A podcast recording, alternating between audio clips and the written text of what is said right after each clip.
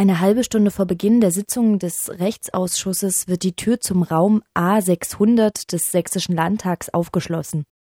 Der Staatsrechtler Christian Pestalozza von der F U Berlin ist als erster da. Er ist einer von acht Fachleuten, die sich zum Entwurf der Landesregierung für ein Versammlungsgesetz äußern sollen. Ob er nicht noch einen Kaffee in der Kantine trinken wolle, fragt ihn eine Landtagsmitarbeiterin. »Ach nein, ich habe noch zu tun«, das antwortet Pestalozza und klappt seinen Rechner auf. Als Zweiter betritt Dirk Heckmann, der an der Universität Passau lehrt, den Raum und verwickelt Pestalozza in ein Gespräch. »Ich habe gelesen, Sie waren schon bei der letzten Expertenanhörung hier.« Seine Stimme klingt ernst. Jetzt ist die Lage in Sachsen etwas schwieriger.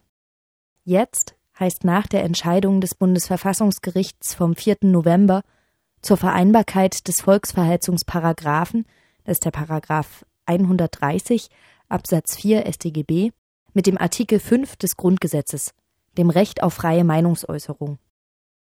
Langsam füllt sich der Raum in der sechsten Etage mit Blick über die Stadt, wo sonst die C D U-Fraktion ihre Sitzungen abhält. Links an der Wand hängt ein dicker Teppich. Rechts, hinter der Sitzreihe der Juristen, die noch ein wenig Smalltalk betreiben, ein helles Holzkruzifix. Allein Christian Worch sitzt schon auf seinem Platz und macht sich Notizen und schaut finster drein. Worch, der jahrelang seine Distanz zur N P D hervorgehoben hatte, ist heute auf Einladung der sächsischen N P D-Fraktion hier, um sich als geübter Anmelder von Nazi-Aufmärschen zum geplanten Versammlungsgesetz von C D U und F D P zu äußern. Denn vor allem mit der Begründung, solche Aufmärsche verhindern zu wollen, plant die sächsische Landesregierung Einschränkungen. Demonstrationsverbote für die Areale um das Leipziger Völkerschlachtdenkmal sowie die Frauenkirche und den Neumarkt in Dresden.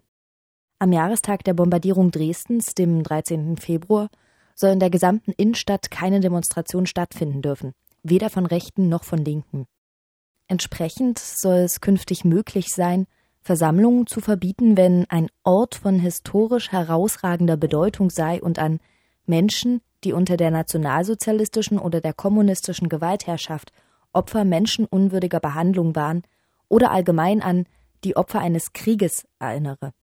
Die Menschenwürde werde auch dann verletzt, heißt es in dem Entwurf, wenn bei einer Versammlung die Verantwortung des nationalsozialistischen Regimes gegen die Verantwortung anderer aufgerechnet werde. Slogans wie »Deutsche Täter sind keine Opfer« werden dann tabu. Auch die N P D hat einen Gesetzentwurf eingebracht. Es handelt sich um den gleichen Text, den sie einreichte, als C D U und S P D zweitausendacht das Gesetz veränderten. Zu diesem Entwurf, der unter anderem die Zulassung von Uniformen und die generelle Verhinderung von Gegenblockaden vorsieht, verliert Worch jedoch kein Wort. Auch sonst bleibt für ihn wenig zu ergänzen. Einmal im Jahr kommt es vor, dass ein Gesetzentwurf der Regierung von juristischer Prominenz richtig zerpflückt wird, sagt ein Beobachter. Heute ist es soweit. Heckmann gibt sich zu Anfang noch verständnisvoll. Schwierig sei die Materie für den Gesetzgeber. Es sei noch nicht abzuschätzen, was das Urteil des Bundesverfassungsgerichts für die künftige Rechtslage bedeute. Und mit dem Begriff der kommunistischen Gewaltherrschaft habe man juristisches Neuland beschritten.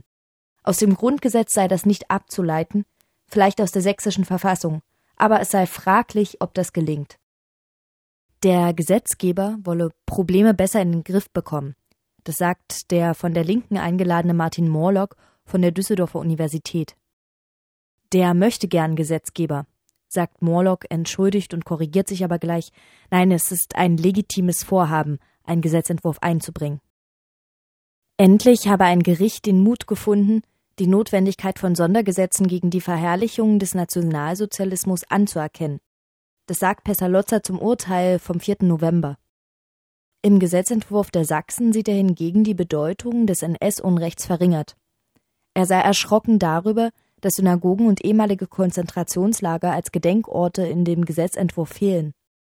Möglich sei die Schaffung einer Bannmeile für Orte, die an N S-Opfer erinnern.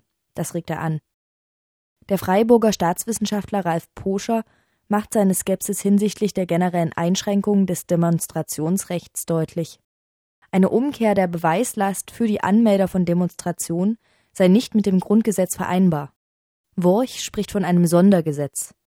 Aber das hat ja Pestalozza schon erwähnt. Wir als Verwaltung würden den Gesetzentwurf ausdrücklich begrüßen. Das sagt Kathi Hille von der C D U, die Beigeordnete des Landrats Sächsische Schweiz-Osterzgebirge. Es ist für uns eine besondere Handhabe, sehr günstig für Allgemeinverfügungen. Am besten wäre, wenn überhaupt niemand was anmeldet, platzt Detlef Sittel von der C D U in der Nachfragerunde heraus, der Beigeordnete für Ordnung und Sicherheit und zweite Bürgermeister Dresdens. Wegen der Kundgebung am dreizehnten Februar werde in Dresden der öffentliche Nahverkehr lahmgelegt. Bürger könnten nicht zu den Trauerveranstaltungen gelangen.